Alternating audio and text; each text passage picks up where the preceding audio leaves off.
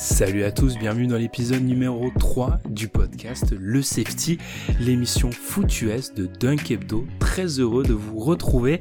C'est toujours Ben avec moi cette semaine, comme toujours également.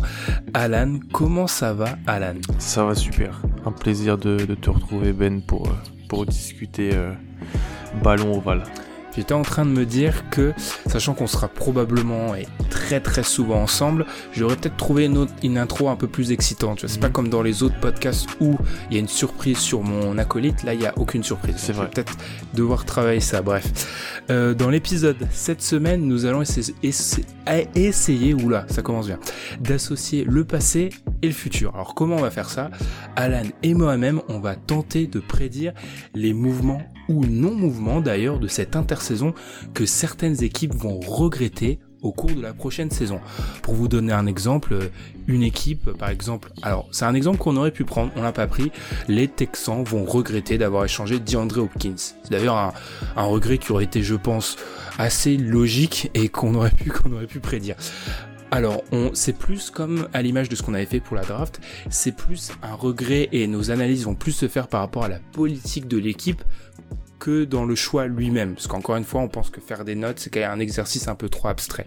On a sélectionné trois équipes en AFC, trois équipes en NFC dans chaque conférence et on a essayé aussi de parler d'équipes qu'on n'a peut-être pas trop abordées à ce qui, euh, pendant notre podcast mock draft ou encore notre podcast retour sur la draft. Avant de débuter du coup sur les trois équipes AFC, on vous invite comme d'habitude à nous suivre sur Twitter at le safety podcast mais aussi sur toutes les applications de podcast où vous pouvez nous écouter pour retrouver nos épisodes dimanche toutes les deux semaines. Et puis nous, on se retrouve dans quelques secondes pour discuter des futurs regrets des équipes NFL.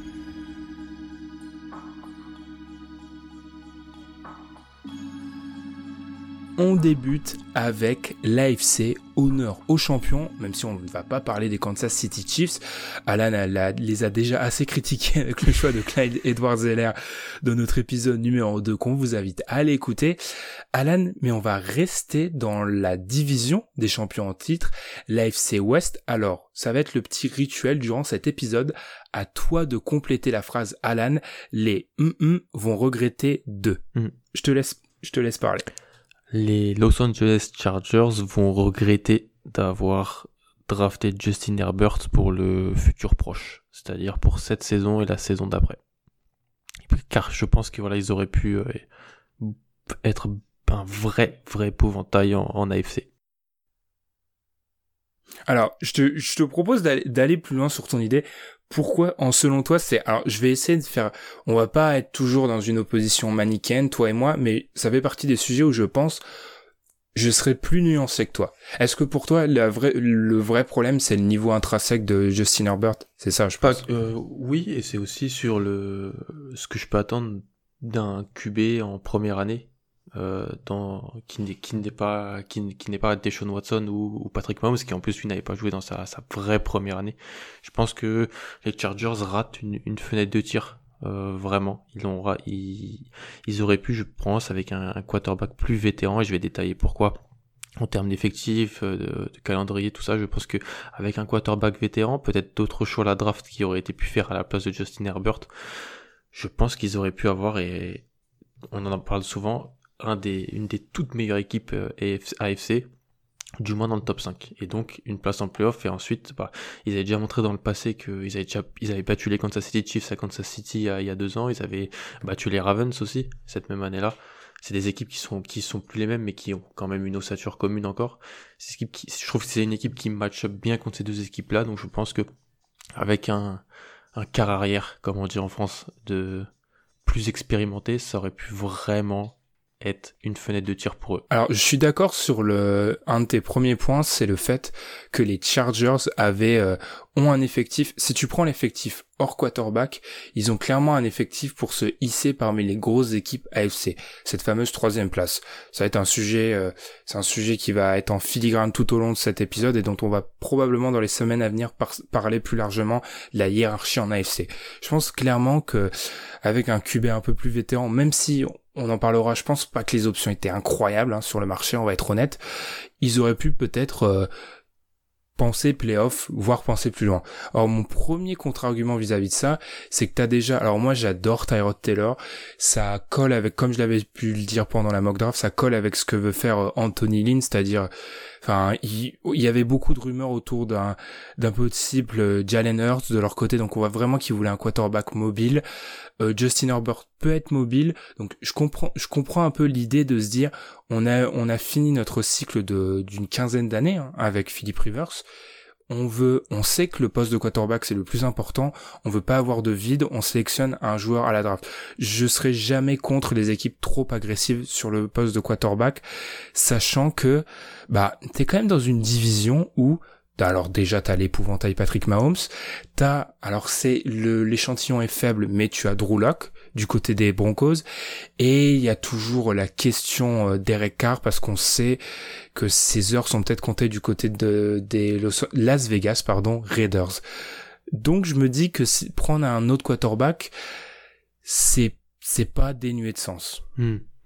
Ça, ça peut l'être, ça peut l'être parce qu'en plus il va Justin Herbert arrive euh, donc avec le contrat rookie et il va falloir payer des joueurs du côté des Chargers. Donc si tu entends garder cette ossature là, je pense à Joey Bosa notamment. Enfin, faudra aussi peut-être sûrement repayer Melvin Ingram. Euh, c'est la troisième année de Derwin James, donc potentiellement potentiellement le payer aussi. Donc si l'idée c'est on veut garder ce corps-là, c'est plus simple de le faire avec, avec un quarterback rookie. Je suis d'accord. Mais en même temps, franchement, et après c'est une mauvaise, c'est, j'ai l'impression qu'on dit souvent ça avec les Chargers. Tout le monde dit, en fait, tout est bien dans cette équipe et c'est ça, et ça fonctionne jamais en fait, tu vois, pendant la saison. Ils ont toujours un blessé, ils perdent toujours des matchs qu'ils doivent pas perdre dans les derniers cartons. Donc là, je me je me suis, je me le redis quand même, je refais peut-être la même faute, mais je me suis dit, avec un quarterback vétéran, établi, qui fera peu d'erreurs parce que Justin Herbert, il va faire des erreurs l'année prochaine. C'est quasi sûr, s'il joue. Tu l'as dit, Tyrod Taylor, bonne relation avec Anthony ils étaient ensemble à Buffalo d'ailleurs, je crois, quand Anthony était le coach des running back à, Buffalo. Donc, ils se connaissent. Donc, je pense que Tyrod Taylor euh, aura sa chance, mais Justin Herbert va verra le terrain aussi. Donc, je me dis, franchement, c'est une équipe hyper complète peut-être sur la ligne offensive elle est moins bonne, mais elle a fait signer Brian Bulaga, elle a tradé pour Trey Turner. Tu me dis, à la place de Justin Herbert, tu prends l'un des trois entre Jedrick Wills, Tristan Wirfs, Mekhi Becton. Alors, euh, les Falcons peuvent en témoigner, c'est pas parce que tu draves des joueurs au premier tour en ligne offensive que tu règles directement ta ligne offensive, ça prend du temps, mais ça aurait pu quand même aider. Et je me dis, ah, un quarterback vétéran. Alors, oui, franchement, je, je pense que c'est peut-être fou, mais j'aurais aimé peut-être Andy Dalton, tu vois. Andy Dalton ou Cam Newton. Mais j'ai le, quarterback, enfin le quarterback vétéran, enfin ta description, ça va faire un petit peu euh, esquisser, ça va faire un petit peu rire parce que j'ai l'impression que la description du quarterback vétéran que tu fais, c'est plus ou moins Tyrod Taylor, peut-être un Tyrod Taylor sous stéroïde mais c'est plus ou moins Tyrod Taylor. Alors j'ai une haute opinion de Tyrod Taylor, peut-être du fait de son passage à, aux Ravens, mais je crois vraiment que ce, quarterback-là, si Herbert monte pas les montre pas les l'assurance ou enfin n'est pas n'est pas une vraiment au niveau euh, dans les training camps enfin même si c'est extrêmement difficile de voir à quoi va ressembler la saison NFL à, ce stade je pense que tu peux partir avec un Tyrod Taylor qui je le répète euh, sur les deux derniers euh, enfin son dernier passage c'est les Browns avec Hugh Jackson et avant ça c'était les Bills et avec les Bills c'était assez solide. C'est un quarterback qui perd très peu de ballons playoff, c'est un quarterback qui paie extrêmement peu de ballons, ça va aller changer de Philip Rivers. Alors il y a peut-être moins les éclats de génie, mais je pense que ça peut être un, quarterback titulaire solide.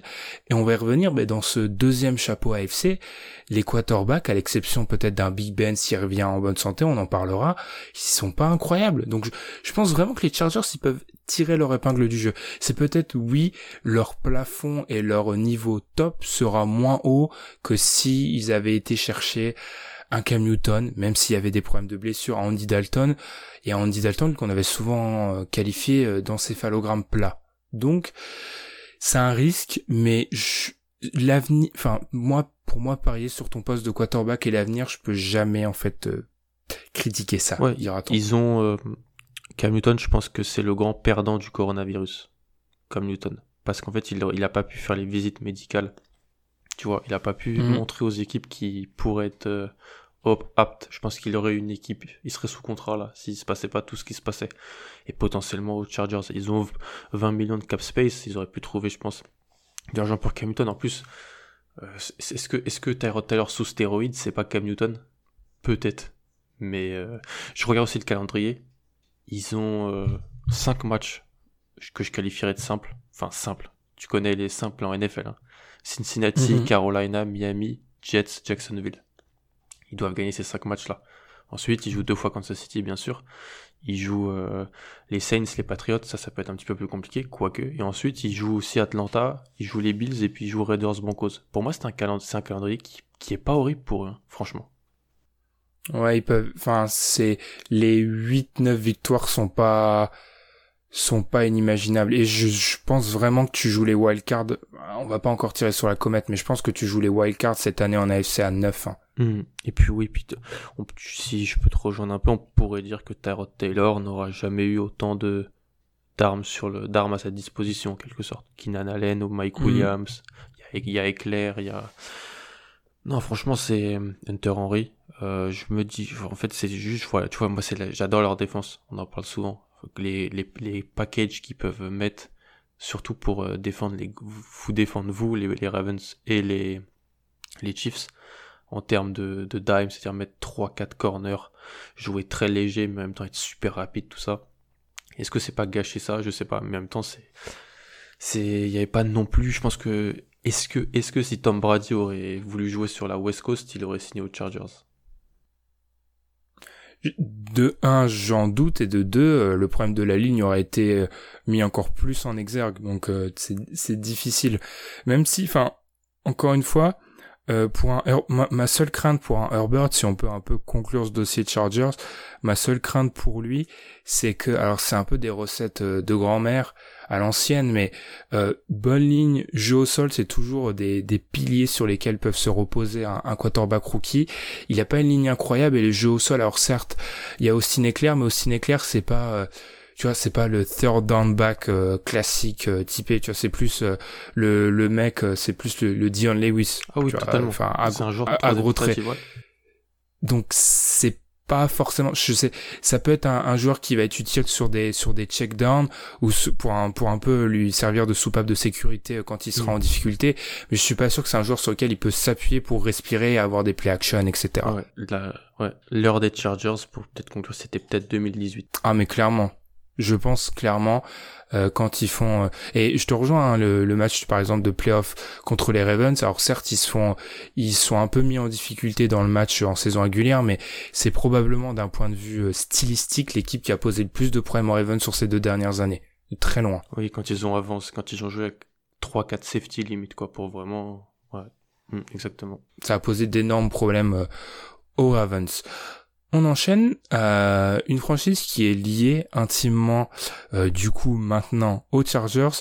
Ce sont les Colts qui ont vu arri- arriver euh, Philip Rivers et c'est un de mes regrets selon moi. Alors les Colts vont regretter d'avoir investi durant l'intersaison comme une équipe qu'ils ne sont pas. Alors c'est très long, je m'explique. J'ai l'impression que les Colts se sont vus un petit peu trop beaux. Je m'explique. Euh, déjà l'arrivée de Philip Rivers alors qu'on a déjà euh, Jacoby Brissett en tant que quarterback, même si euh, Jacoby Brissett ça a peu été euh, Dr Jekyll et Mr Hyde sur la saison dernière, gros début de saison, fin un peu difficile après sa blessure. Bref, on a investi dans Philip Rivers. Euh, Il y a eu les trades pour DeForest Buckner. J'ai l'impression que les Colts ont abordé cette intersaison comme une équipe qui était à une ou deux touches d'être un épouvantail en AFC et je vois tout simplement pas ça de cette équipe. Pour moi, c'est une équipe, c'est une équipe qui était à quoi 8-8. Enfin, c'est une équipe, à, c'est une équipe à 50% dans l'idée, et je suis pas sûr que Philip Rivers, DeForest Buckner et les autres ajouts de cette intersaison, notamment via la draft avec Jonathan Taylor et, et le receveur Pittman de USC, je suis pas sûr que ça, ça te fasse passer au-dessus de la meute en fait, en, en AFC. Je suis pas sûr de ça. C'est peut-être le sujet où on est peut-être le plus en désaccord, tu vois.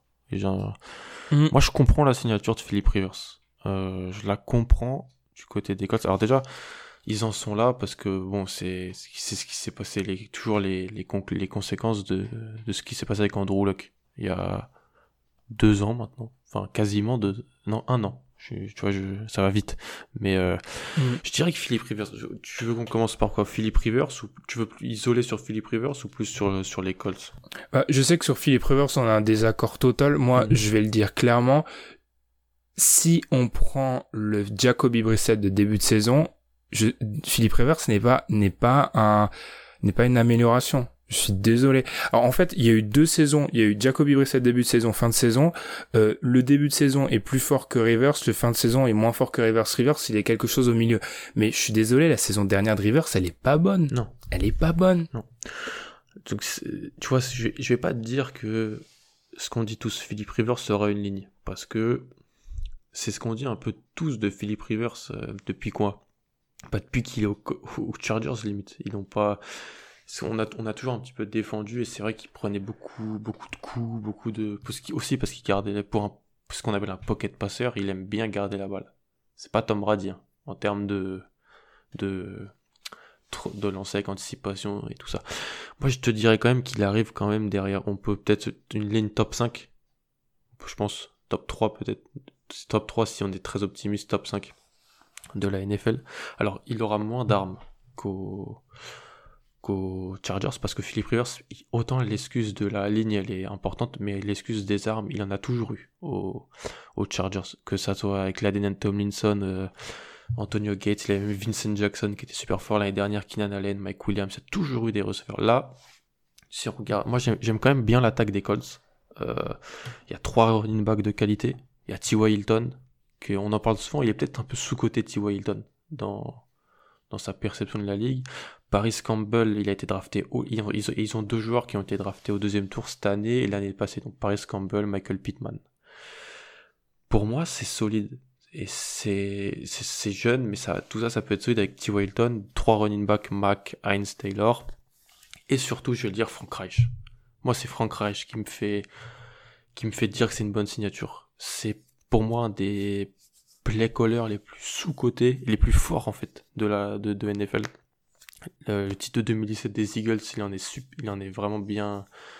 Il en est, responsable. C'est lui qui, on le sait maintenant, qui designait les jeux sur troisième tentative. Je suis le premier, en tant que supporter des Patriots, à, te dire que c'est sur troisième tentative que ça s'est vraiment mal passé pour, pour, les, pour les Patriots. C'est bien passé pour Nick Foles. Euh, il a travaillé avec Rivers, c'était son coordinateur, son coordinateur offensif aux Chargers. Ça, c'est un point où je me, c'est vraiment cette association qui peut me faire dire sur court terme, un an, deux ans, je peux y croire. Je suis un peu, alors je pense déjà un de nos désaccords de base, c'est que je suis pas super euh, enchanté par en fait les joueurs autour de, de Philippe Rivers. tu mm. T'as parlé de T.Y. Hilton, il avait raté deux matchs en 2018, en 2019, enfin la saison dernière, il a été absent sur six matchs, il a passé la trentaine, euh, ça reste, enfin, enfin c'est pas c'est pas pour un receveur surtout basé sur la vitesse un speedster comme est un petit Hilton même si c'est pas que ça c'est pas super rassurant. Euh, par ailleurs Parrish Campbell on l'a très peu vu la saison dernière. vraiment Michael pas Pittman hmm, Michael Pittman c'est un rookie. Euh, Pascal derrière enfin bref le corps de receveur pour moi il y a des années lumière de ce que pouvait avoir un Philip Rivers à euh, à, à, au, du côté des Chargers ça pêchait pas de lancer des camions d'interception parce qu'il tentait des trucs qui étaient extrêmement osés. Après, je te rejoins sur la ligne, elle sera meilleure. Mais euh, si tu comptes, après, si tu comptes installer un vrai jeu au sol, j'y crois parce que tu as sectionné Jonathan Taylor, tu avais déjà Marlon Mack qui a des petits problèmes de blessure. Tu auras, ok, peut-être un vrai jeu au sol. Mais moi, en fait, je suis pas, je trouve pas que Philip Rivers, à ce stade de sa carrière, ça soit le quarterback où tu te dis, ok, j'ai une équipe solide, je dois passer un cap, je mets Philippe Rivers. Non, parce qu'en fait, Philippe Rivers, c'est une variable qui est pas du tout, c'est pas constant. C'est, c'est quand même, ça peut être un joueur extrêmement euh, euh, pile ou face, je dirais, et c'est pour ça que cette attaque, elle me rassure pas tant que ça. Euh, la saison dernière, leur attaque était milieu de tableau, leur défense était milieu de tableau, et on sait que pour être une équipe qui s'approche des 9-10 victoires, il faut qu'à un moment, un de tes groupes soit élite ou s'approche du, du top 10 NFL. J'ai pas l'impression que ni leur attaque ni leur défense sera top 10 NFL, moi. Euh, non, je, je suis assez d'accord avec toi. Après, est-ce que c'est, est-ce que tu, tu, peux quand même aller en playoff en étant pas dans les hmm. deux? Après, après c'est aussi une, une, idée de calibrage. Tu les vois, parce que c'est aussi ça la question. Tu les vois avec cette équipe naviguer au, dans, dans quelles eaux Parce que moi, en fait, j'ai, mon, ma vraie, mon vrai problème, comme je l'ai expliqué, c'est que pour moi, ils sont dans la meute et ils ont agi comme une équipe à qui il manquait une ou deux pièces pour rivaliser avec les Chiefs ou les Ravens, par exemple. Ouais, je suis d'accord avec ça, mais je te répondrai qu'ils ont plus de 120 millions de cap space l'an prochain. Encore. Le, truc, alors moi c'est ça qui me fait un petit peu marrer, c'est que depuis la prise de pouvoir de Chris Ballard, j'entends tous les ans parler du, hmm. du, du de la place dans le salary cap des Colts l'année d'après. Et pour l'instant, ils ont fait quoi avec cette place dans le cap? Si euh, pour faire ça, faut c'est euh, mettre 20 millions sur euh, sur Rivers et du coup avoir parce que c'est quand même la stat assez incroyable. Les Colts l'année prochaine dépensent 47 millions pour leur quarterback, plus que n'importe qui dans la ligue. Aucun des deux n'est top 10. Enfin, c'est quand même je trouve ça assez paradoxal. Moi. Hmm. Euh, moi, je les vois. Alors, deux choses en termes, en termes euh, eux et les autres. C'est-à-dire, eux, je les vois meilleurs que l'an passé. C'était une bonne équipe. Je sais pas si tu te rappelles de ce match. Ils vont gagner avec Kansas City hein, en début de saison. Euh, les... Alors Kansas City était pas ouf, Mahomes se, blesse, il se fait marcher sur la cheville par ses linemen et tout ça. Mais ils prennent 10 points, 10 ou 13 points. Euh, Frank Reich design des bons jeux pour rouler sur les, sur la défense des Chiefs. Euh, et donc pour moi c'est une bonne équipe. Après tu vois ils, euh, Brissett se blesse. Après c'est Brian Hoyer qui, joue. Euh, la fin de saison elle parle un peu en queue de poisson. c'est important mais j'y accorde pas un gros intérêt. Et je me dis deux choses. Houston, on va, on sait ce qu'ils ont fait cette intersaison. Et je suis désolé. Je dois voir pour le, je dois voir Ryan Tannehill refaire ce qu'il a fait l'an passé en fin de saison régulière pour y croire, pour me dire que c'est possible sur une plus longue période. Donc je me dis que c'est les deux équipes qui ont été en playoff de leur division, je les vois moins fortes, moins sur un nuage, et eux je les vois meilleurs avec un calendrier plus simple. Ouais, alors je suis assez, je suis, je suis d'accord sur ce point-là. C'était un petit peu ce que j'avais mis à, la fin de mon côté pour un peu nuancer mon propos. Je, les Titans, voilà, c'est une équipe, c'est une équipe qui a fait une grosse série en attente de confirmation. Bill O'Brien est en train d'auto-détruire la franchise des Texans, donc, euh, enfin, euh, par élimination, les Colts s'affirment comme l'équipe à abattre. Surtout qu'historiquement, c'est quand même, c'est la place dominante de la, de, de l'AFC, de l'AFC Sud, en fait. Si tu regardes sur les dix dernières, même 20 dernières années, plus mm. loin, c'est la, la place forte. Après, petit point, euh, et, et, leur calendrier aussi. C'est vrai que quand on regarde leur calendrier, euh, leur premier match, Jaguars, Vikings, Jets, Bears, Browns, Bengals, semaine de repos. Ils peuvent commencer facilement sur de, enfin avoir une ou deux défaites avant leur semaine de repos. Après leur semaine de repos, ils rejouent les Lions, c'est-à-dire que leur premier vrai gros match, j'ai envie de dire, c'est semaine 8 face aux Ravens. Ils peuvent, arriver semaine 8 avec un bilan de 6-2. Mm. C'est loin d'être inimaginable. Mon problème, c'est que tu vois, par exemple, on parle beaucoup de leur saison dernière.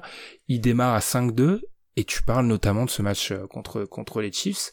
Ils démarrent à 5-2. Il n'y a aucun des matchs qui se joue par plus d'une possession. Et ça, on sait, les statistiques nous ont appris que ce sont des éléments qui ne se répètent pas quand tu joues des matchs serrés, c'est pas un indicateur de ton vrai niveau. Ce qui est un indicateur de ton vrai niveau, c'est les blowouts, c'est les matchs où tu crées l'écart. Et enfin voilà, les, tout au long de la saison dernière, les Colts ils jouaient comme une équipe à 50%. Et certes, ils sont meilleurs, mais je sais pas s'ils sont euh, deux, trois matchs meilleurs. Hmm. Il leur reste 25 millions de cap space. si je te dis qu'ils vont chercher un Everson Griffin, un Tony Jefferson, un Brandon Carr euh, ou qui mettent sur Clooney. Ça te fait changer la balance ou non? Clooney, ça serait, ça serait intéressant. Bien sûr, c'est le nom, euh, c'est le nom qui, euh, qui, enfin, brillant qui reste de cette free agency. Euh, c'est vrai qu'adresser le poste de corner, ça serait vraiment intéressant parce que c'est ça aussi une de mes craintes. J'ai quand même du mal à voir une équipe s'affirmer comme une place forte de l'AFC avec des corners. Enfin, tu vois qui si tu corner titulaire? On croit encore à, Xavier Rhodes? Euh, Dans une zone. C'est l'équipe qui joue le plus de zones. Il joue, il joue que en zone. Alors je te dis pas que je crois pas en Xavier Rhodes, mais en zone avec Hooker derrière, si on croit en Hooker, c'est aussi s'il reste euh, sur le terrain. Hooker dont on n'a pas activé l'option. Hein, Exactement. d'ailleurs. Pour moi, il y a un, un, corner qui est bon, qui est sûr dans cette équipe, c'est le slot, c'est Kenny Moore. Lui, il est, il est bon. Mais sinon, c'est des joueurs de seconde année, tout ça. C'est Rock Yacine, c'est Marvin Tell, c'est Xavier Roth qui a été signé. Ouais, sur les corners, ça me fait peur. Je suis d'accord. Ça, c'est.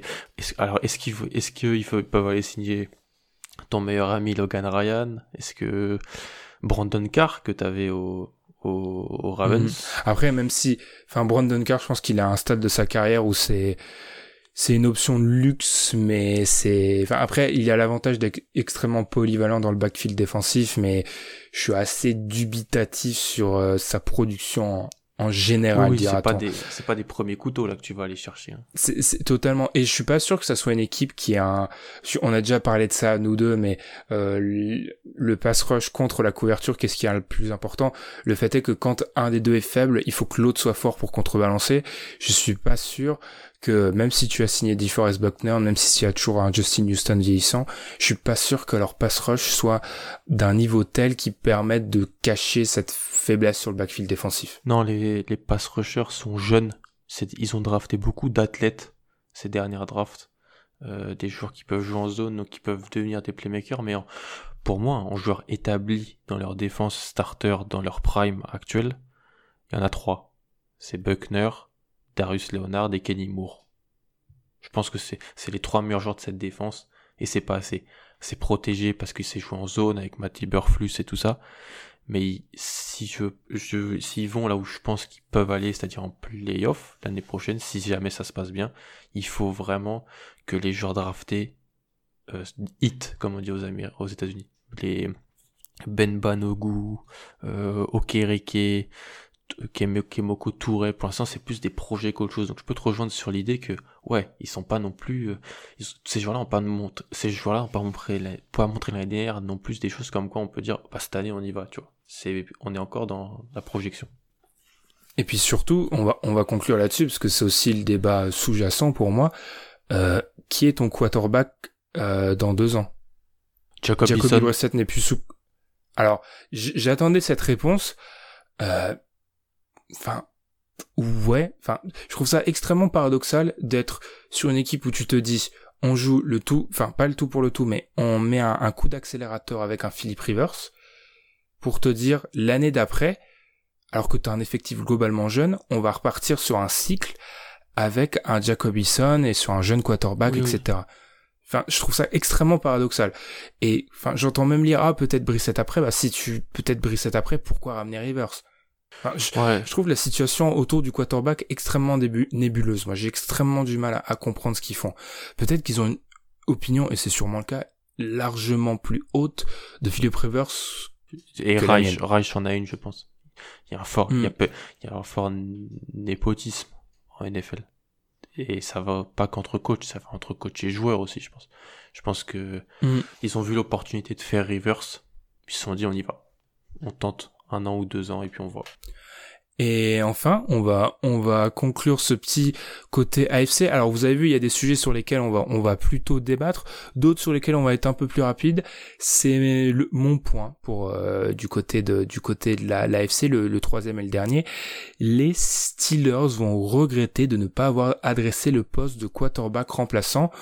Euh, on reste sur les QB de cette fameuse, draft 2004 avec le seul d'ailleurs qui est encore dans sa franchise de toujours, hein, quand on calcule bien. Euh, il a les retraités, euh, Rivers a changé de crèmerie. Je parle bien sûr de Big Ben Roethlisberger, opéré du coup de la saison dernière. Alors je suis un fan des Ravens, ça m'empêche pas d'être, ça m'empêche pas, pardon, d'être réaliste sur les Steelers qui sont pour moi une équipe extrêmement dangereuse en AFC qu'on a tendance à oublier. Euh, leur défense est top 5 NFL, je pense, assez, assez facilement. Ils ont sur le papier un front seven qui selon moi est largement dans la discussion pour être un des meilleurs, si ce n'est le meilleur de la NFL, extrêmement athlétique. Euh, ils ont réussi à trouver, et ils ont sans doute le meilleur backfield défensif pour McTomlin depuis pas mal d'années, hein, parce qu'il y a eu beaucoup de soucis à ce niveau-là. En attaque, la ligne a certes connu une saison un petit peu difficile, mais ils ont une ligne solide. Ils ont Juju Smith-Schuster, ils ont sélectionné Chase Claypool à la draft, et c'est les Steelers, ils trouvent toujours, enfin tous les mecs qui sélectionnent à la draft en receveur, ça paye. Peut-être, peut-être la question autour du running back, mais je pense qu'ils vont réussir à faire produire. Et ma question, elle, c'est elle est très simple, Alan. Euh, Big Ben revient d'une blessure au coude. Il a 38 ans, il a fêté ses 38 ans en mars dernier. Alors, il y a deux scénarios. Soit il revient comme avant et comme un, il a il a déclaré ne plus avoir mal au continence pour la première fois depuis longtemps donc soit on retrouve un Big Ben dominant et là c'est un épouvantail en AFC soit c'est un Big Ben qui se reblesse ou un petit peu un cran en dessous et on a déjà vu que Mason Rudolph c'était pas la réponse pareil pour euh, Kevin Hodges et ma question c'est simple est-ce qu'on est-ce qu'on bousille, est-ce qu'on gâche pas hmm. un effectif 5 étoiles quoi? Alors deuxièmement, premièrement Kevin Hodges je connais pas, Duck Hodges je connais. C'est c'est le meilleur surnom. Il s'appelle Duck. Il, se, il veut se faire appeler de la sorte et pour moi c'est exceptionnel. Il s'appelle Canard, c'est exceptionnel. Euh, je suis assez d'accord. Déjà pourquoi? Parce que Big Ben Roethlisberger est pas le, quarterback qui a la meilleure hygiène de vie. Hein? Faut quand même qu'on en parle de ça. Euh, on est très sérieux souvent, mais là c'est vrai. Euh, il a il est souvent blessé, il a souvent mal à quelque chose. Alors c'est un manque de chance aussi, mais je pense pas que c'est le joueur qui prend le plus soin de lui et de sa, de son physique. Je peux me tromper, hein, mais je, je pense que là-dessus on est, y a, ça se dit un peu à droite à gauche. Je suis d'accord avec toi sur ça. Il y a un calendrier pas compliqué l'année prochaine en plus. Euh, moi, j'aime, faut toujours regarder le calendrier en NFL parce que c'est, vu que tout le monde ne, joue, ne se joue pas, bah, faut voir qui se joue qui. Donc, euh, le calendrier est pas hyper, euh, hyper compliqué. Les équipes, globalement, les équipes de la FC Nord ont pas un, calendrier difficile oui, parce que vous, enfin, même si vous, vous êtes avec la FC East, avec la NFC East. Donc déjà, il y a les, les mm. matchs contre les Giants et les Redskins qui devraient être des victoires normalement. Si t'es pas, si t'es pas mauvaise ce jour-là.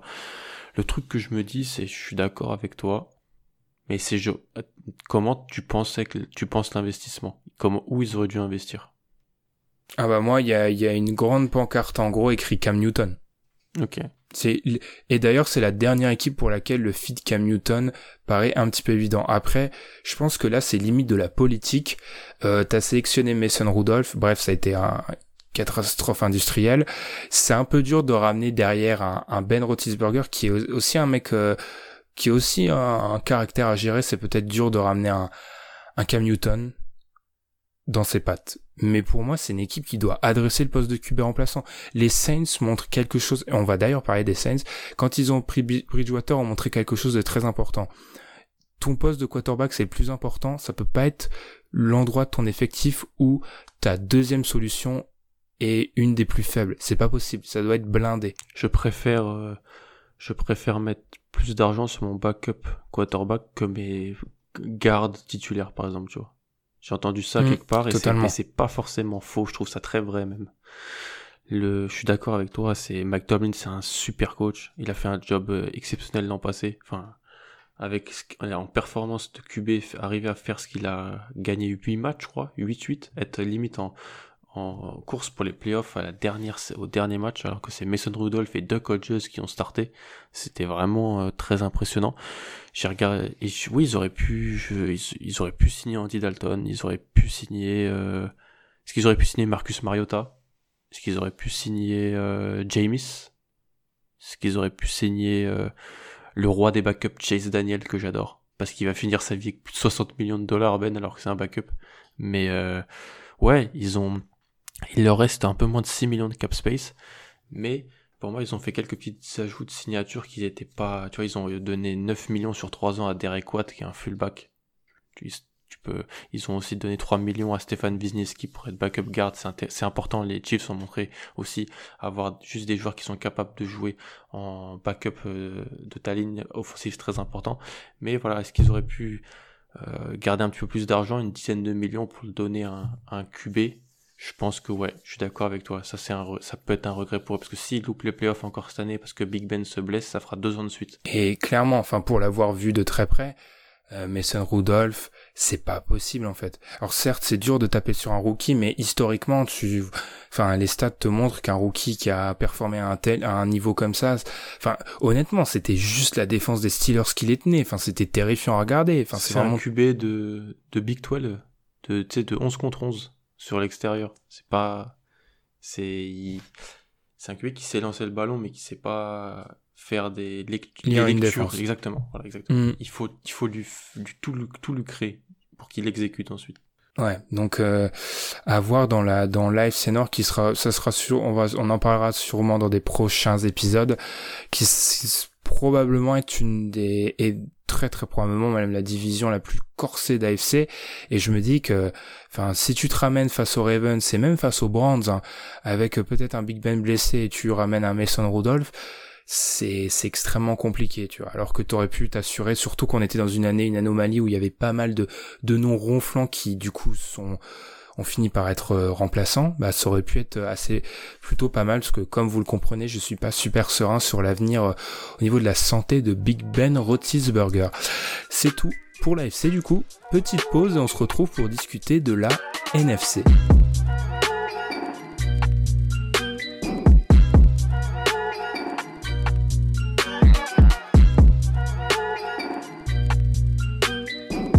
Passe à la NFC. Encore une fois, j'ai deux propositions. Tu en as une, Alan. Je vais donc te laisser compléter la fameuse phrase.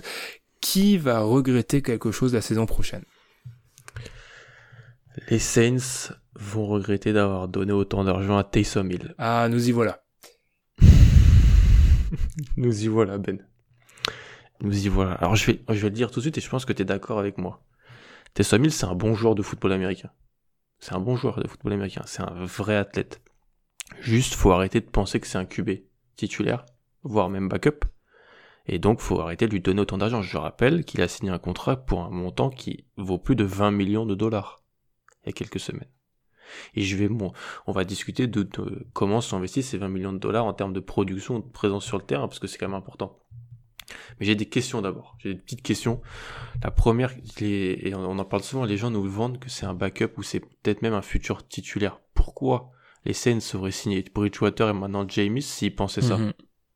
Je pose juste la question. Hein.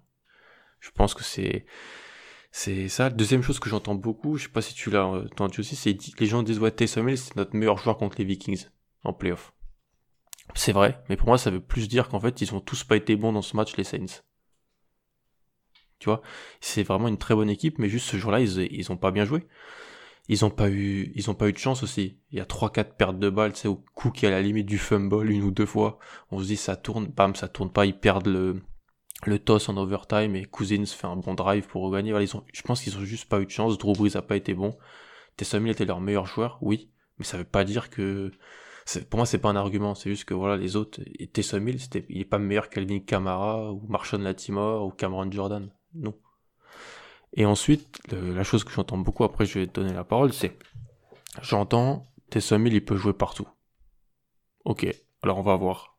Donc j'ai regardé en 2019 chaque snap qu'il a joué et où il était positionné sur le terrain. Alors il a joué 240 snaps, 241 snaps en unité spéciale, 41 en tant que QB, 22 en tant que running back, 116 en tant que receveur 85 en tant que tight Alors oui, c'est bien tout ça. Il peut jouer un peu partout, tout ça. Est-ce que tu peux me dire le nombre de snaps qu'a joué euh, Ted Ginn, qui, était troisième en termes de snaps pour les receveurs, juste pour comparer, sachant que il en a joué 116 Taysom Hill. Oula, alors, troisième receveur, snap, il a joué les 16 matchs? Euh, non. Il a joué 607 snaps, je te le dis. Ah, bon, j'allais dire 500. 607 snaps, Trequan Smith qui a été blessé, on a joué 458, Austin Carr 188. Donc en termes de snaps en tant que receveur, Taysom Hill il était 5 6e. Donc on paye pour un joueur qui a joué, qui était 6 en termes de snaps en tant que receveur, 20 millions de dollars. On dit, ok, il peut jouer partout, mais pour moi c'est plus une lubie qu'autre chose. Il sera moins, il peut jouer partout, mais si tu le postes en tant que receveur, il sera moins bon que Trequan Smith ou Austin Carr c'est pas, tu vois. Alors oui, on peut jouer, on peut organiser des gadgets avec lui, tout ça. Oui, c'est vrai, je suis, je suis. Mais pour moi, c'est, c'est ok. Ils ont de la chance, les Saints, d'avoir un effectif hyper, hyper blindé et qui est pas vraiment de position à, à, adresser, parce que sinon, on pourrait dire que c'est de l'argent mal investi. Quelle démonstration quelle démonstration il, y, a mis toute son âme. Hein. Clairement, je pense que Alan avait des choses à prouver. Euh, alors, la seule chose que je peux défendre vis-à-vis ce contrat de Tyson Hill, c'est que on n'est pas sur un contrat sur euh, la longue durée. Tu vois ce que je veux dire en fait.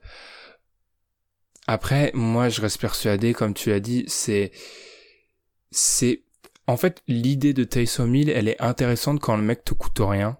Quand il est sur un contrat rookie, c'est sûr que pour un, c'est un gadget pour un, un coordinateur comme Sean Payton qui est, c'est génial.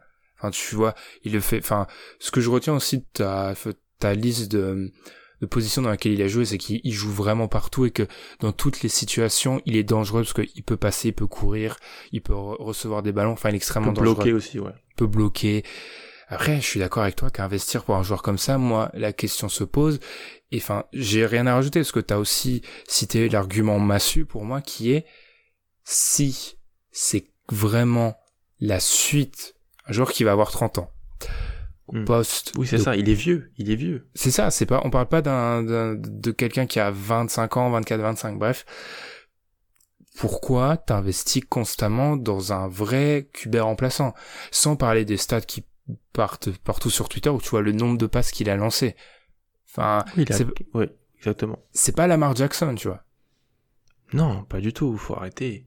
Lamar Jackson à Louisville, c'était, tu sais, tout le monde a critiqué, mais c'était un bon passeur. Enfin, il passait le ballon.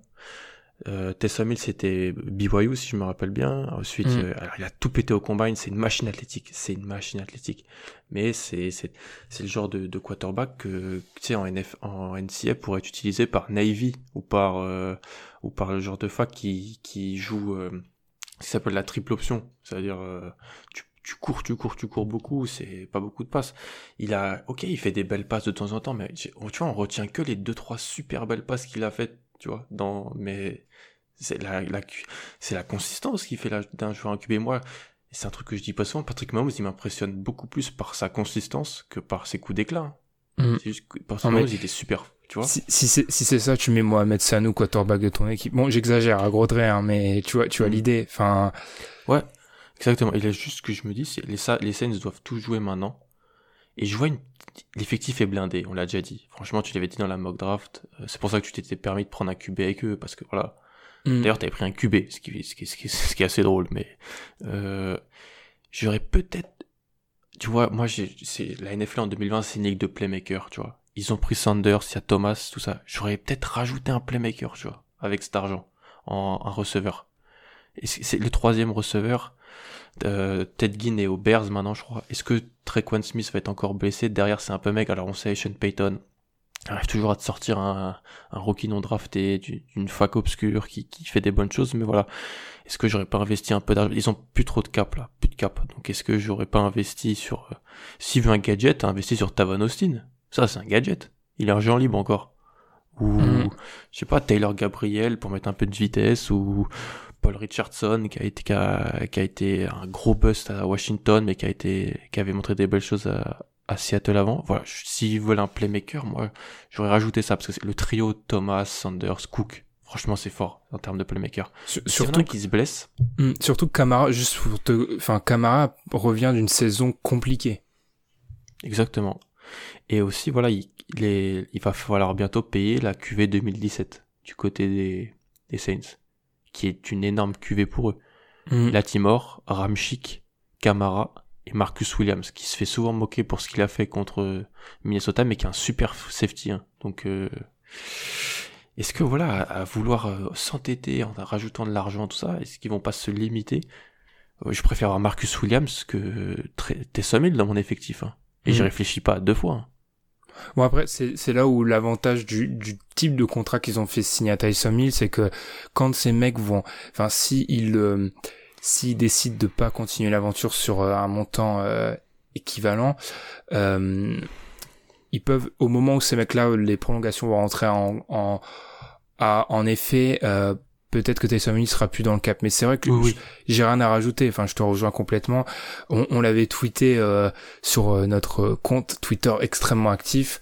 Taysom Hill reste un mystère pour nous. Pas en tant que joueur, en tant Non. que cote. Et surtout, chose très intéressante, ils ont drafté un mec qui, à, ce qui paraît, et d'ailleurs quand on le voyait, un peu un Taysom Hill. Ils sont, ils avaient plus de choix. Moi, ils me font marrer les Saints. Ils avaient plus de choix de draft. Ils sont remontés au septième tour, sans choix de draft au septième tour, pour prendre un QB qui a des grosses capacités physiques, qui court beaucoup et qui passe pas beaucoup. Tommy Stevens, il s'appelle. Moi, en fait, j'ai l'impression qu'il... Et après, c'est normal, Sean Payton doit avoir une bonne estime de lui-même, il veut peut-être montrer qu'on sait pas, qu'il sait quelque chose qu'on sait pas, mais cet, cet attrait pour les QB euh, gadgets, tout le monde là, en vrai, mais lui, c'est vraiment... Euh, c'est En plus, c'est des investissements, quoi. Ouais, ouais. Ah, tu, tu sous-entends montrer peut-être que, voilà, un petit péché de d'ubris, c'est de montrer que je peux... Je, je, suis capable de...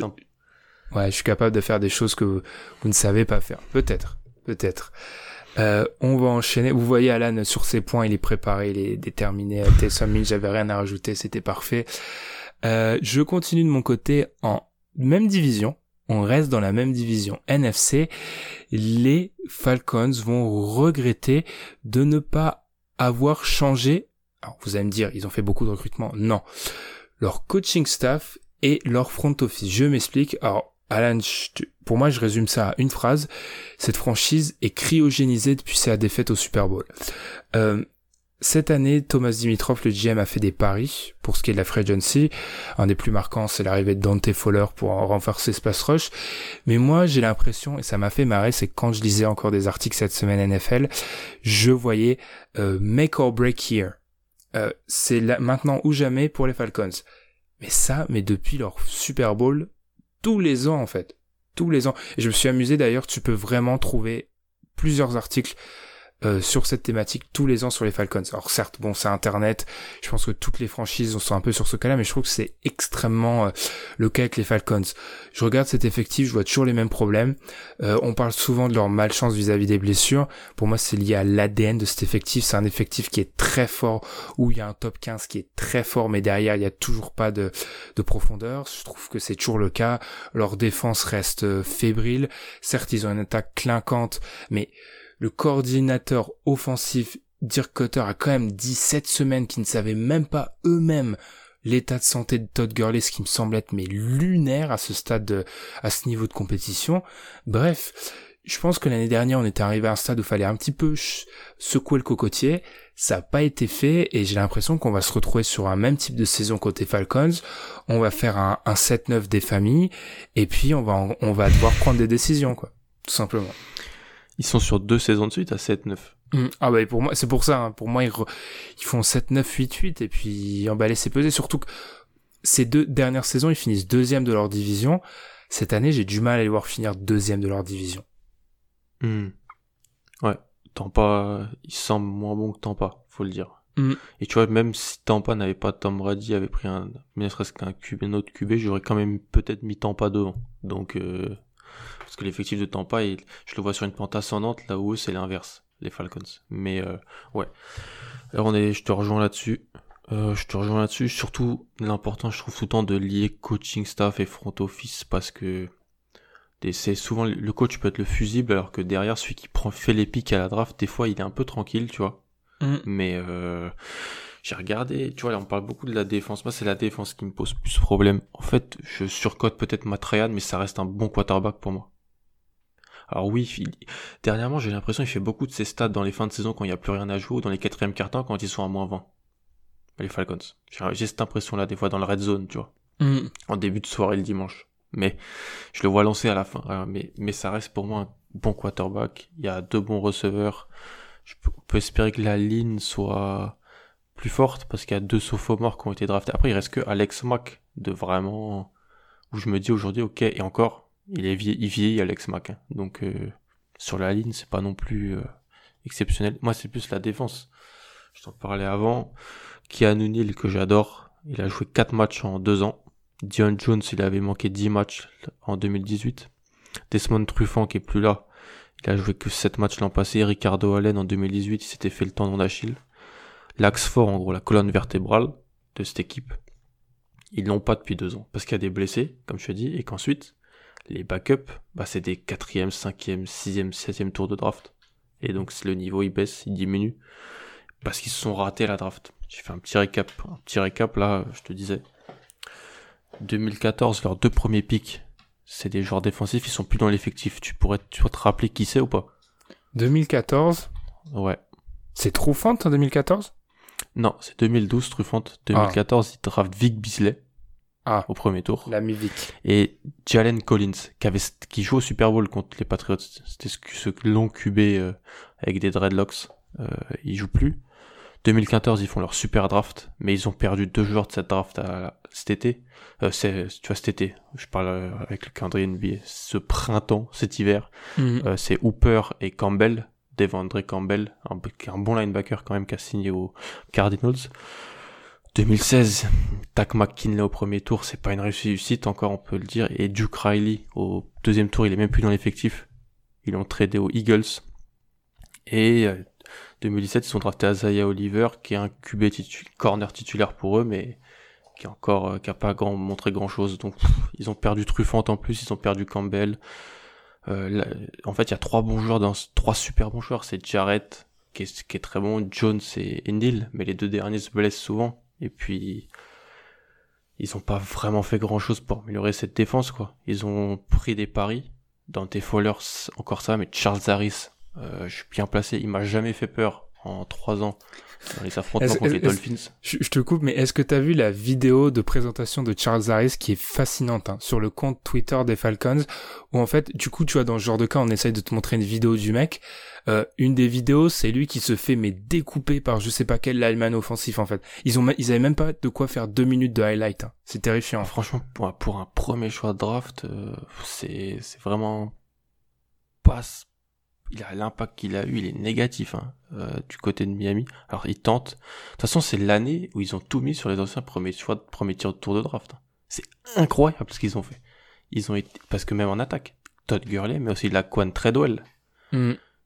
Qui, investir euh, sur euh, Aiden, deux, un, un Aiden, Hurst aussi. Mm. C'est vrai, tu t'envoies un deuxième pour Aiden Hurst. Non mais qui est, qui est, alors je tiens à redorer son blason, qui est un joueur, je pense, qui a pas eu sa chance, qui quand on lui donnait sa chance, mm. était euh, extrêmement solide et peut, peut être un tight end titulaire, je pense, mais je pense pas en l'état que récupérer un deuxième, enfin investir un deuxième tour quand tu mm. as autant de besoins, c'était euh, nécessaire. Il sera moins bon que Hooper. Ouais, il sera bien sûr. Bien il sera moins bon que Hooper, donc. Euh... euh après Matrayan, oui, je pense que ce sera plus simple pour lui de jouer avec Matrayan qu'avec Lamar Jackson. Même si Lamar Jackson, euh, il y a une belle relation avec Andrews quand même. Donc euh, c'est pas non plus. Mais je pense que ouais. Après, je suis d'accord avec toi. La question que j'ai, c'est si tu t'aurais dû remplacer Dan Quinn, est-ce que tu te serais intéressé à un des mecs qui a été interviewé pour un des autres jobs? La liste étant Robert Salé, le coordinateur défensif des 49ers, Eric Bienemi, coordinateur offensif des Chiefs, mon ami, ton ami Josh McDaniels, il faut fermer la porte. euh, coordinateur offensif des Patriots, Greg Roman, coordinateur offensif des Ravens, et Brian Dabol, qui est le coordinateur offensif des Bills, ancien coordinateur offensif d'Alabama, coach des Patriots aussi. Ces cinq mecs-là, ils ont été interviewés, mais ils ont pas eu un job. Il y en a un qui t'aurait intéressé. Bon, j'ai un petit... Euh, j'aime bien BNMI, parce que déjà, enfin bref, on va pas revenir sur la NFL et les problèmes euh, minorité, mais c'est un scandale que ce mec-là n'ait pas de, de poste de de head coach. Euh, alors, mon seul problème, c'est je paradoxe. J'aurais aimé plus un coach défensif parce que euh, j'estime que même quand t'as dire Cutter en coordinateur offensif, tu peux faire tourner cette attaque, il y a trop d'armes, il y a Matt Ryan. Problème, c'est qu'en fait, euh, déjà les coordinateurs offensifs, Robert Saleh, je me méfie énormément de l'effet Bears, de l'effet Jaguar, c'est-à-dire les, les grosses, les énormes défenses sur un an, moi je les veux les voir sur la, la longueur. Chez Seattle aussi, hein. ouais. les Gus Bradley, tout ça en head coach. Je me méfie énormément, on se méfie énormément de ça. Et puis euh, le problème c'est que quand euh, tu ne prends pas un vu que les coordinateurs offensifs ont tellement une valeur euh, euh en, en, qui monte, euh, quand on prend pas un en tant qu'head coach, bah tu te retrouves avec un, un, second couteau en tant que pour ton attaque. Donc en fait j'ai ce j'ai ce paradoxe là. Après un bien ennemi ça m'aurait assez ça m'a assez tenté tu vois. Enfin pour moi il faut vraiment il faut tourner la page de ce qui s'est passé au Super Bowl et il faut repartir de de euh, d'une page blanche. Le problème, et c'est un peu ma conclusion que j'avais écrit dans mes notes, c'est que pour moi c'est impossible ça parce que t'as Matt Ryan. Tu peux pas. Matt Ryan, alors certes Matt Ryan c'est pas c'est pas c'est pas hum, c'est pas Aaron Rodgers, mais d'ailleurs le paradoxe c'est que ils ont pris Jordan Love, bref. Hum, mais c'est un quarterback top 10 qui en fait, c'est très dur avec Matt Ryan de d'être dans les bas fonds de la ligue, surtout quand t'as Julio Jones, quand t'as Kevin Ridley, etc. C'est extrêmement dur d'être fin nul avec ces joueurs, ces joueurs-là. Donc, t'es toujours obligé d'essayer de bricoler, et je pense que c'est pas la meilleure chose pour des Falcons qui, pour répondre à ta question, je pense aurait pu prendre un. Je suis pas fan de Salé, quoi. Je suis vraiment pas fan de Salé. J'aurais hmm. pris, ouais, peut-être. T'es euh, méfiant. Ouais, je suis extrêmement méfiant. Hmm. Ouais, je suis assez d'accord. Je pense pas qu'ils auraient réussi à, ils auraient réussi à avoir, euh, parce qu'il y a les quatre qui ont eu un job aussi. Je pense pas qu'ils auraient réussi à, avoir Matt Rule, je pense. Il aurait vraiment fallu sortir le chèque. Mm. Euh, Mike McCarthy, je pense pas. Et puis Joe Judge ou Stefanski. Je pense que même si j'aime, je pense que Joe Judge, on va en parler. Il s'est fait un peu bâcher pour, euh, juste parce que on a dit qu'il coachait les receveurs, mais en fait il les coachait pas, faut arrêter. Euh, je pense que Bienemi, Ouais, je suis assez d'accord sur ça. Après, faut pas parce que tu prends bien que tu vas avoir l'attaque des Chiefs. Ah, ah Totalement, totalement. Mais je pense vraiment euh, que le problème, c'est que on arrivé à un moment où tu es obligé de prendre un head coach et coordinateur offensif, tout simplement parce que tu veux pas te trouver, comme je l'ai dit, avec les seconds couteaux. Et le fait est que cette défense aurait plus besoin d'un énorme coordinateur défensif. Et un truc que tu avais dit aussi, c'est que si tu prends un, pas si tu prends un coordinateur, un, head coach défensif qui prend un coordinateur offensif tu jeune, un peu super, tu le perds. C'est un truc que on, on, en parlait souvent, tu l'avais dit il y a quelques années, et c'est très bah, les, Raven, les Ravens, en fait, qui sont l'exemple type. Il y a une, je crois que 4 ans, à un moment, ils perdent 4 années de suite leur coordinateur euh, offensif, tu vois, donc, euh... Hmm. Ouais, c'est clair, c'est clair.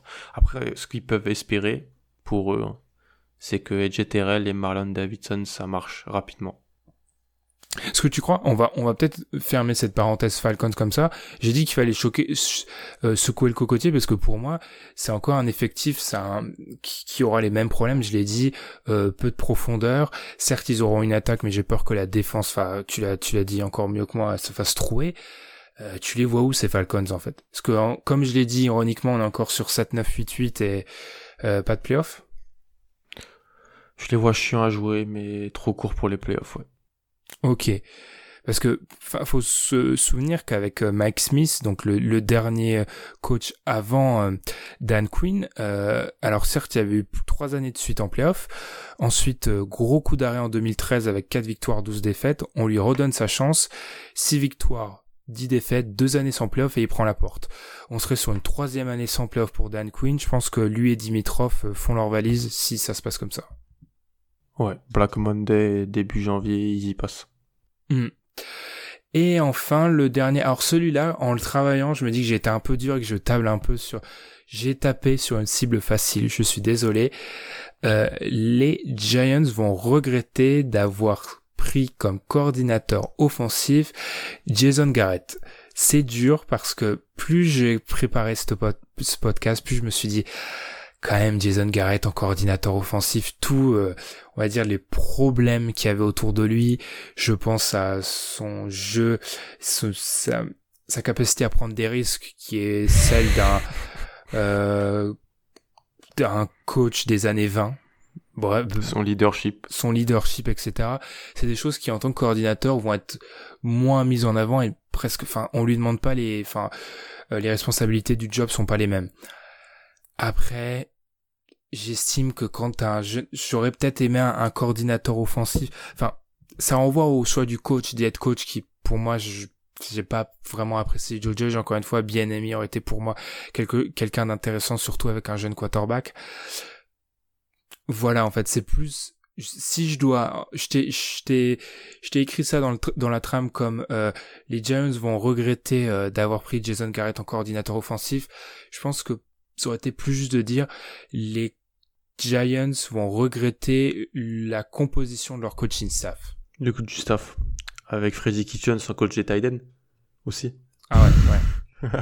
Ça prouve bien que euh, en NFL, tu peux toujours retrouver un job. C'est c'est incroyable. C'est on aurait dû faire ça, on aurait dû être né là-bas, je pense. Totalement. C'est incroyable. Euh... Moi, je pense déjà que Jason Garrett, ça va lui faire drôle. Parce que Joe Judge, c'est un, c'était le coach qui était qui semble avoir le plus appris, qui passait le plus de temps avec Belichick. Euh, on connaît le rapport de Belichick aux équipes spéciales. C'est-à-dire que le gars peut passer trois heures à regarder des retours de punt, il adore ça. Il veut placer ses mecs, tu vois. Il va trouver ça génial. Et puis euh, Joe Judge coachait les, unités spéciales. Il a été à Alabama avec Saban, il a été chez, aux Patriots avec Belichick. S'il veut reproduire ce qui se fait là, je pense que ça va peut-être changer le quotidien de Garrett. Parce que c'est pas la même chose qu'il y avait aux Cowboys. Je pense que c'est, il, va peut-être moins dormir la nuit, mais, mais voilà, ça sera peut-être un petit peu plus militaire. J'ai entendu, j'ai écouté une interview de Joe Judge qui disait que il avait pris Garrett pour faire des choses similaires à ce que faisait Garrett au, aux Cowboys. Le problème, c'est que il, l'étendue des playmakers et, de la ligne des Cowboys, c'est pas la même chose qu'aux Giants, quoi. Mm.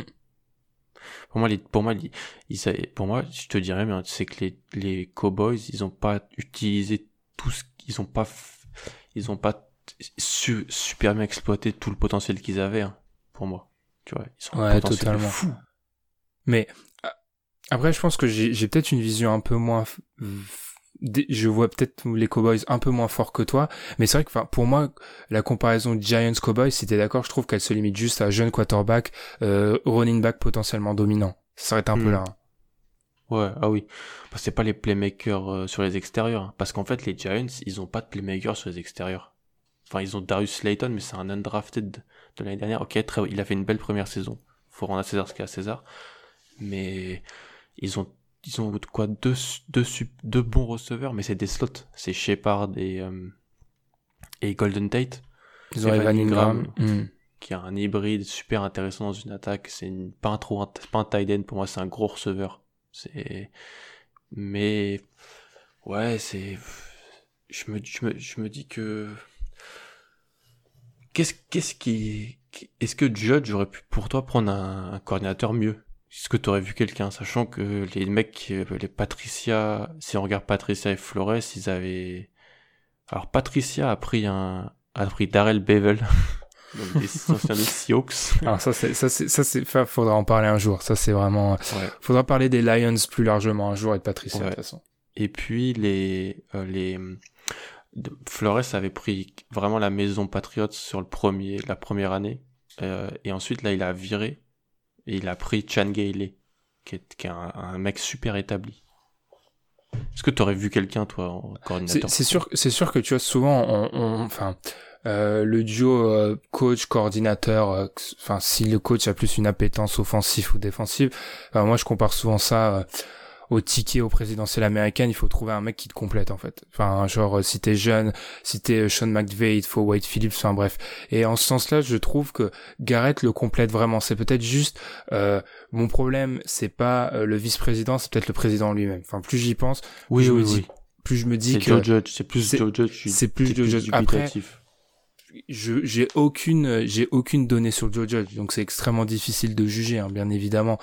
C'est juste que je me dis que enfin, t'as été dans la division des, des, des Cowboys, tu sais qui est Jason Garrett, je suis pas sûr que ça soit vraiment inspirant pour, euh, pour une jeune attaque qui en a besoin.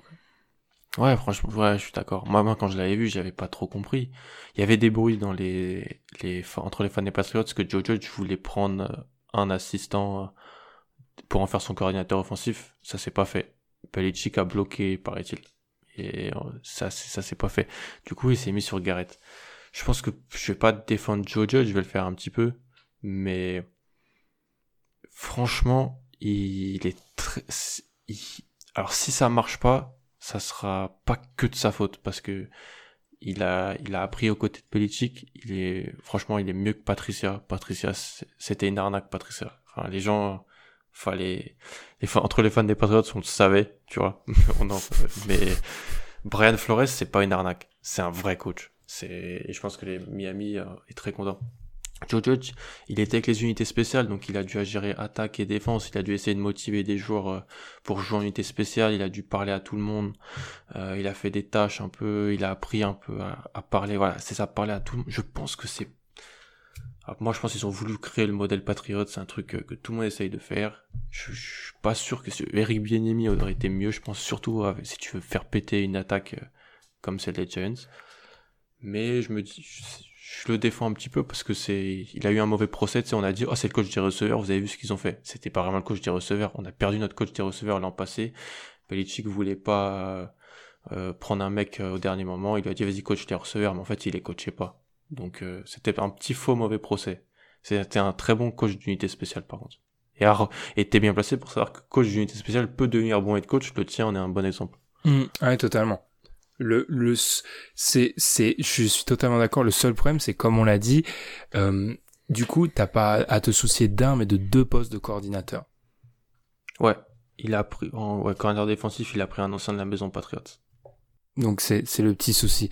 On finira là-dessus. Bon, celui-ci, ce, on va dire que ce point-là était un petit peu plus euh, nuancé. On va finir avec vos remarques à vous les auditeurs, puisqu'on vous a posé la question, on vous a demandé de faire le petit jeu qu'on a qu'on a fait de notre côté.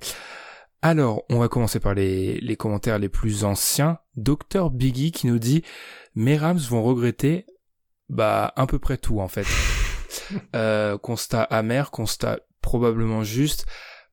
J'ai envie pour pas pour défendre les Rams, mais je pense qu'ils partaient dans une situation insoluble en fait. Enfin, sans vraiment de choix de draft. de À partir de quand ils se sont ils se sont mis dans la situation insoluble Si si on part juste, vu que notre question était juste sur l'intersaison, pour moi, ils avaient aucune, pratiquement aucune marge de manœuvre, en fait. Alors, bien sûr, on peut revenir sur les choix d'avant qui sont tous, pour la plupart, discutables, mais ils, ils sont dans une situation insoluble, cette, cette intersaison, tout simplement. Ouais, ouais, totalement. Et ils ont limite, je trouve, fait un bon truc, c'est de refiler Brandon Cooks pour un deuxième. Ouais. Ça, ça c'est bien. Parce qu'il y a des problèmes de commotion, euh, euh, tu récupères ça, tu veux draft, ils ont drafté un receveur à la place. McVeigh aime bien ce genre de receveur. Moi, je pense que les Rams, ils vont regretter, ils regrettent ce qui s'est passé il y a un an et demi. Malheureusement. Non, mais totalement. C'est un peu le thème de cette fin de, post de podcast, les équipes traumatisées par les Patriots, même si on a parlé des Giants. Comme quoi, hein, on a un peu de tout. Zappa, alors, 13 009 euh, ou 13 009 ou 13009 Telle est la question. Euh, alors, qui finit par, bien sûr, les Texans qui laissent Hopkins partir. Celui-ci, Alan, on l'a, on n'en a même pas parlé tellement c'était une évidence. Enfin, on n'allait pas. Euh, en absorbant un contrat d'un running back qui joue plus aussi. Ouais, enfin, euh, Bill, Bill O'Brien, c'est, euh, enfin, ça fait partie de ces, ces, décisionnaires tellement ridicules que t'as même pas besoin d'en parler. Il fait lui-même sa pub pour qu'on s'en moque. Les Seahawks qui ne prêtent pas de tackle droit. C'est vrai que c'est encore un problème des Seahawks, mais là j'ai envie de dire, on en avait parlé dans l'épisode numéro 2, pure philosophie. Pure philosophie, je pense, c'est une équipe qui ne fait pas ça je vais revenir sur le commentaire du milieu qui m'intéresse beaucoup. Les Patriots qui font confiance à Sidams et ne prennent pas de QB. Alan, c'est le moment où je me mets dans ma chaise, je m'allonge et tu me parles des Patriots pendant 5 minutes. Pourquoi c'est une, pourquoi selon toi c'est une bonne idée ou en tout cas non? Tu vas me dire que tu fais confiance à Bill Belichick. Euh, oui. C'est l'ayatollah Bill. Il nous a donné un petit peu de quoi lui faire confiance sur les 20 dernières années. Je pense tout simplement parce que la question, la, je parle de ce qui est dit, ne draft pas de QB à la draft. Donc, si c'était pour drafter autre chose que Joe Burrow ou toi, moi ça me va. Je voulais pas qu'on prenne euh, Jordan Love ou quelque chose comme ça.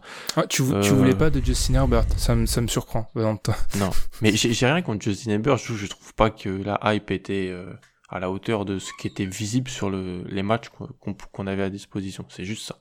Euh, ah, le, le système offensif d'Oregon, on en a parlé tous les deux, était aussi peut-être euh, un peu mauvais, mais c'est pas grave. Euh, non, je dirais l'équipe Amsterdam. Euh, Belichick en a, a confiance. Il a eu un an tous les jours à l'entraînement. S'il lui fait confiance, si euh, McDaniels a dit aussi qu'il fait confiance. Si on arrive, voilà, à rester. De toute façon, qu'est-ce qu'on peut faire cette année? On n'a pas de cap. Donc, on, euh, on, aurait pu en drafter un, oui, mais est-ce qu'un QB qui arrive tout de suite, euh, même un premier tour, serait meilleur euh, que Sidam qui fait qui a fait un an dans la dans la dans l'équipe, une belle pré-saison l'an passé? Je suis pas forcément forcément forcément sûr avec ça. Je je suis pas le plus grand fan de Jared Stidham. Je, je comprenais pas pourquoi on l'avait drafté. Je trouvais pas que c'était un joueur impressionnant à Auburn, mais c'est peut-être c'est plus le même joueur qu'à Auburn vu qu'il le schéma qui avec lequel il va jouer, je pense aux Patriots n'est pas le même. Donc, j'ai envie de faire confiance à ceux qui font confiance à Stidham. Voilà. Je sais pas ce que t'en penses toi, surtout. C'est ça qui m'intéresse. Euh, c'est pas le quarterback que j'avais plus le plus regardé. Euh, il a été mis un an dans le formol euh, Bill Belichick.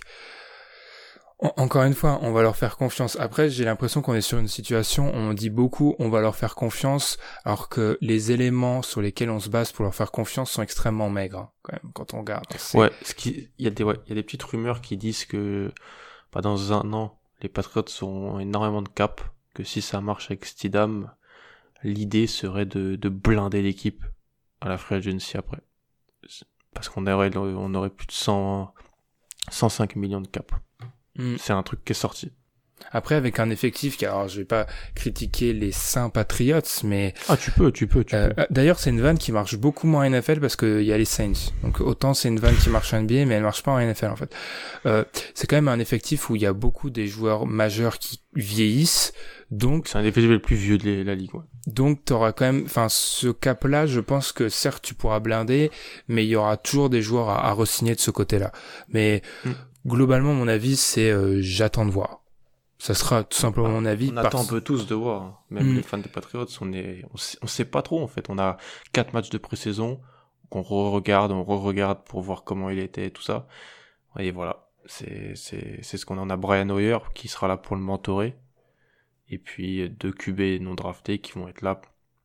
Un fera l'équipe, je pense, on verra qui, mais je, on est aussi dans l'attente, nous aussi. Puis on en parlera probablement dans notre prochain épisode je suis loin d'être le grand fan de John Allen, de John Allen, de Josh Allen, pardon. Mais contrairement à toi, je pense que les Bills sont beaucoup plus proches, voire euh, talonnent les Patriots. Enfin, certains les voient même devant. C'est un truc dont on, bah, c'est pas dénué de sens selon moi. On en discutera, mais c'est pas dénu, totalement dénué de sens quand en gros, on est à l'heure actuelle où euh, potentiellement le seul domaine dans lequel tu donnes un vrai avantage marqué aux Patriots, c'est le coaching. Donc, certes, c'est extrêmement important. Et McDermott est bon, est un bon coach. En plus, c'est c'est un domaine, c'est probablement l'aspect le plus important à NFL, mais ça reste, je trouve, globalement très faible comme avantage contre une équipe des Bills qui est qui reste quand même extrêmement solide. On en parlera encore la prochaine fois. Ultra euh, complète. Lilian pour notre dernier commentaire. Alors déjà les Falcons vont vite regretter leur pari. C'est vrai qu'on en a parlé. Euh, prendre euh, Dimitrov qui accumule les, les, anciens premiers tours, on n'est pas super fan. Euh, je vais rester dans cette division. Les Panthers vont regretter de ne pas protéger Bridgewater. on en a déjà parlé. Est-ce que vraiment Bridgewater c'est pas et alors là le jeu de mots le plus esquinté de l'histoire Est-ce que c'est pas un, le pont oui, le bridge quarterback en fait, avant d'aller vers la draft. Parce que je te l'avais expliqué, pour moi les Panthers, clairement dans leur idée, je pense, ils ont juste pris Bridgewater comme tu me l'avais, enfin, tu l'avais rajouté pour évaluer ce qu'il y a autour, et ils vont modeler leur future attaque autour de leur prochain jeune quarterback. Ouais, totalement. Ils ont quand même drafté 7 joueurs, 7 joueurs défensifs à la draft, les, Matrul euh, et les, les Panthers, j'ai rien à rajouter, je suis d'accord avec toi. Le contrat de Bridgewater, c'est pas vraiment 3 ans, 54 millions ou 51, je sais plus. C'est, on peut s'en libérer plus rapidement que prévu. Et on pourrait potentiellement s'en libérer si jamais on, parce que je pense que les Panthers ne seront pas très bons l'an prochain. Euh, et donc, il pourrait, il y a, si tu regardes déjà les mock drafts et tout, pas, mais il y a des, il y a 3-4 QB qui, sont dans la course au premier tour. On peut se dire que peut-être il y en aura ce nombre-là l'an prochain drafté aussi haut et potentiellement aux Panthers. Ouais, donc euh, clairement, je pense peut-être que c'était pas vraiment, enfin pas protégé. Après, c'est sûr que Bridgewater va se faire découper, mais après, tu vois, pour lui, ça reste euh, l'occasion, une occasion inespérée d'être quarterback titulaire euh, dans une équipe où il n'y a pas trop de concurrence et de de se montrer. Ils ont tradé le backup en plus. Ils ont tradé mm. le backup Kyle Allen. ils ont drafté un le QB sensation de la XFL, cher XFL. Euh, qui était très sympa à voir. Feu XFL. oui, c'est ça. Excellent. Mais ouais, c'est son équipe pour un an. Voilà. Hmm. À voir après. Et enfin, Raiders, Broncos, Chargers vont regretter de vouloir essayer de mettre plus de points que les Chiefs. Euh, on a parlé un peu de l'aspect Raiders, euh, les Broncos, et on a parlé des, Chargers. Euh, peut-être un, peu sur les, les Broncos, Alan, c'est une équipe dont on a beaucoup, beaucoup, beaucoup parlé dans, dans les médias vis-à-vis de leur draft. Une draft qui a été globalement applaudie. on a donné beaucoup d'armes, notamment Jerry Judy, à Drew Locke. Est-ce que je trouve que on en a parlé un peu en off avant de débuter. C'est, je pense que cette vision est vraie pour les Broncos et les Raiders, peut-être un peu moins pour les Chargers, même si je la vois un peu indirectement. Hmm. Ouais, mais après faut pas oublier que les Broncos ont investi avant la draft sur la défense. Ils ont fait deux trades pour Casey et, Jay Bouillet. Je pense qu'ils vont pouvoir aider d'emblée. Donc ça, tu vois, et puis Vic Fangio, moi, en défense, c'est un, c'est quoi, un des trois meilleurs coordinateurs défensifs du, de la décennie 2010. Top 5 peut-être? Il est vraiment bon. Mm. Euh, je me dis que, ok, ils ont perdu du monde en défense, ils en ont appris d'autres. Voilà, en plus, c'est plus le, le, en fait, je pense que le fait qu'ils aient drafté deux receveurs au deux premiers tours fait oublier peut-être qu'ils avaient aussi investi un petit peu sur la défense avant parce que ça choque, tu vois, ça fait ah ouais, vraiment là c'est c'est ok, tu drafts Jerry Judy, tu drafts KJ Hamler, euh, tu drafts le Tiden meilleur pote de Drew Locke.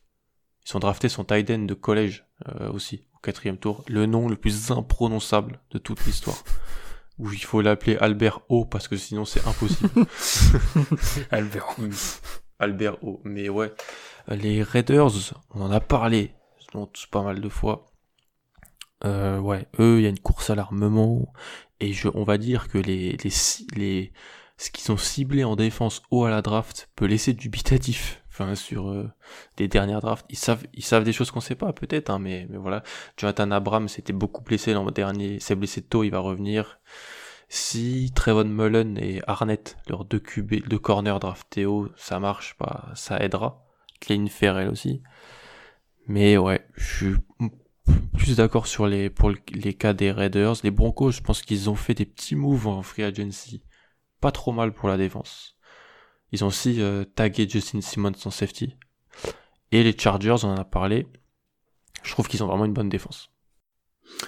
Euh, juste par rapport aux Chargers, moi je pense que ça peut s'expliquer aussi tout simplement dans le choix d'un jeune QB, tu vois.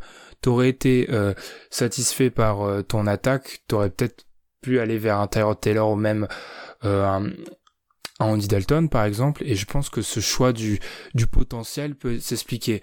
Euh, par rapport aux Chargers pour moi aussi c'est je dirais plus pour les Broncos et les Raiders clairement pour moi il y a l'idée de on va les affronter sur les points.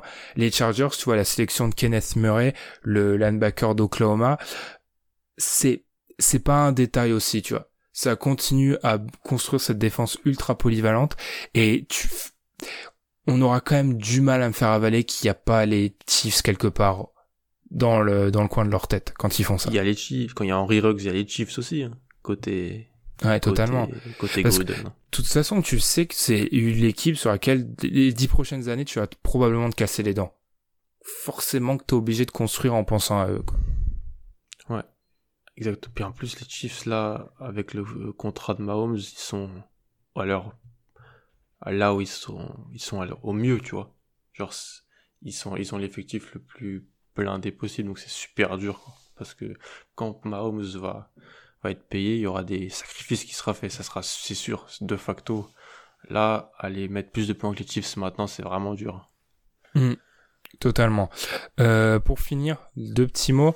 Euh, alors, on a déjà parlé un peu des Pats.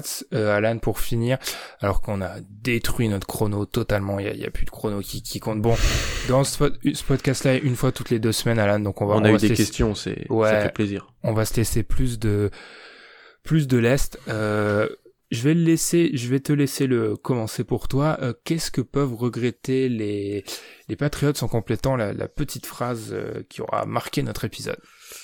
Euh, Je reste persuadé quand même que c'est de pas avoir essayé un receveur dans au à la draft, au mhm. premier, deuxième, troisième tour. Je reste persuadé quand même. Voilà.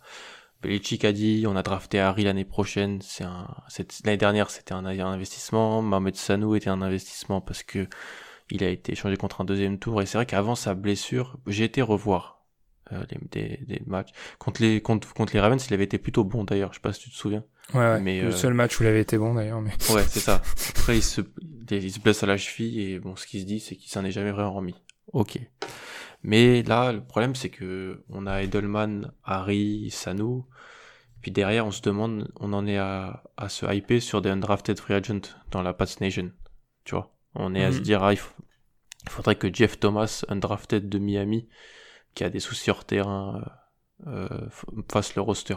Ça prouve que voilà, ça aurait été bien d'investir. Ça, c'est mon seul seul regret, je crois. Je crois que le reste, ça s'est ça s'est fait comme je pense, peut-être peut-être trader Joe Tunney, c'est un super joueur. Euh, avoir deux guards payés cher, là c'est-à-dire qu'on a un tag sur lui pendant un an. Ah ouais, pour Alan, pour Alan PFF, c'est pas possible. ça commence. Mais euh, peut-être ça. Mais en même temps, si on veut avoir la meilleure année possible pour Stidham, vaut mieux le garder. Non, pour moi, c'était vraiment très. Peut-être euh, prendre un receveur avec les cinq premiers choix du qu'on a utilisé dans les deux premiers jours parce qu'on a quand même pris deux tight ends. Donc euh, peut-être un receveur un tight mais on se, on se les, la Pass Nation se hype sur nos deux tight en remontant des vidéos de ce que faisait Gronk et Aaron Hernandez à l'époque. Donc euh, on en est bien loin, je pense, mais on est à ce moment-là de l'année, qu'est-ce que tu veux? Ah, le, le, moment de la hype et tout est beau, tout est prometteur. Hein. Ouais à cette période de l'année en NFL. Alors côté Ravens, mon équipe de, de cœur, on va, je pense qu'on va toujours finir nos épisodes comme ça, ça sera notre petite tradition. Euh, les Ravens vont regretter de ne pas avoir adressé le poste de edge rusher. Je pense que c'est un petit peu ce qu'il faut résumer l'intersaison parce qu'Eric DiCosta, le front office, ont fait un, très bon boulot pour adresser les besoins. Euh, L'intérieur de la ligne, qui était un besoin euh, poste de receveur avec des choix, pas des premiers, pas des choix hauts, mais certes des choix, des choix avec des joueurs extrêmement intéressants, notamment Devin Duvernay de Texas, le les linebackers bien sûr évidemment, euh, un petit peu de renforcement pour euh, le backfield défensif en fin de draft et puis bien sûr euh, les échanges pour pour euh, Campbell, je vais y arriver, je fatigue, Calais Campbell et Derek Wolf qui vont un peu rajouter de la viande euh, sur cette ligne. Je pense qu'il y a clairement un traumatisme de l'après-match de playoff contre les Titans. Pour moi, c'est assez évident. Reste euh, le post d'edge rusher. Euh, Matthew Judon a été tagué, oui, mais derrière Jalen Ferguson un joueur de deuxième année qui a, comme tout edge rusher chez les chez les Ravens ça a été mis euh, a été intégré petit à petit mais n'a pas forcément été euh, sur les snaps qu'il a il a été correct mais il n'y a pas eu les flashs escomptés euh, Tyus Bowser est un peu dans dans l'année où il doit s'affirmer où il sera y a, plus, Tim Williams il y a plus Tim Williams qui est euh, le crush d'Alan pour des raisons qui me qui me restent totalement inexplicable de mon côté. C'est-à-dire qu'il m'envoyait quand même des messages avant chaque training camp. Tim Williams, le mec a été coupé. Comment va Tim? Comment va-t-il? Des nouvelles, s'il te plaît. Euh, alors qu'il a été coupé euh, avant le début de la, de. Non, pendant la saison. Où j'ai un trou de mémoire. Pendant ou avant le début Bref. Donc voilà. Je pense que c'est le seul, clairement, si les Ravens sont encore décevants dans les échéances type playoff, ça sera parce que la pression euh, sur les extérieurs ne seront, ne seront pas au rendez-vous. Eh bien voilà, Alan, un podcast euh, XXL. On, s'approche tout, on s'approche de, de l'heure et demie. En tout cas, on a pas, on a quand même parlé, parlé de pas mal d'équipes. Hein. On devait partir sur six équipes. On en a abordé une petite dizaine. Ouais, on remercie les, quelques auditeurs. C'était vraiment mm. cool. Et on vous remercie aussi pour vos retours qui sont toujours très encourageants, très positifs. Euh, est-ce que la twittosphère, ah je vais faire de la démagogie pure et dure, est-ce que la twittosphère NFL France est meilleure que la twittosphère NBA France? Peut-être que son nombre un peu réduit en fait un espace, je dirais, un peu plus convivial. Enfin, en tout cas, on verra. On vous remercie, comme je l'ai dit, hein, c'est pour les, commentaires, c'est super. On vous invite, pour ceux qui nous découvrent peut-être à travers Spotify, Apple Podcast, je ne sais pas, à vous abonner sur le compte Twitter, at le safety podcast. on, on taguera d'ailleurs nos, nos Twitter perso, parce que Alan est, une star montante. euh, c'est vrai, hein, c'est vrai. C'est une star montante multimédia hein, à l'année et partout. Sur dès que vous parlez de sport US, basket, NFL, que vous êtes un, média sur Internet, Alan n'est pas loin. Donc forcément, euh, on vous invitera à le suivre et à me suivre aussi pour voir des tweets qui vont de, je sais pas, de la politique internationale au rap. Hein. C'est quand même un, je dirais un, ouais, très complet, très très complet. Ça, ça part un peu dans tous les sens. D'ici là, nous, on se retrouve comme de tradition dans deux semaines. On n'a pas décidé du sujet, mais je pense qu'on va partir sur un truc que je t'ai glissé à l'âne en préparant ce podcast. C'est l'idée selon laquelle j'ai l'impression que dans les deux conférences NFC-AFC, on a un top 2 extrêmement marqué et que derrière c'est un peu le flou artistique. Donc on va sûrement parler de ça dans deux semaines. On vous invite à nous faire des retours sur, ces, sur ce, ce début de podcast de Safety. Et puis on vous souhaite une très bonne semaine. Salut Salut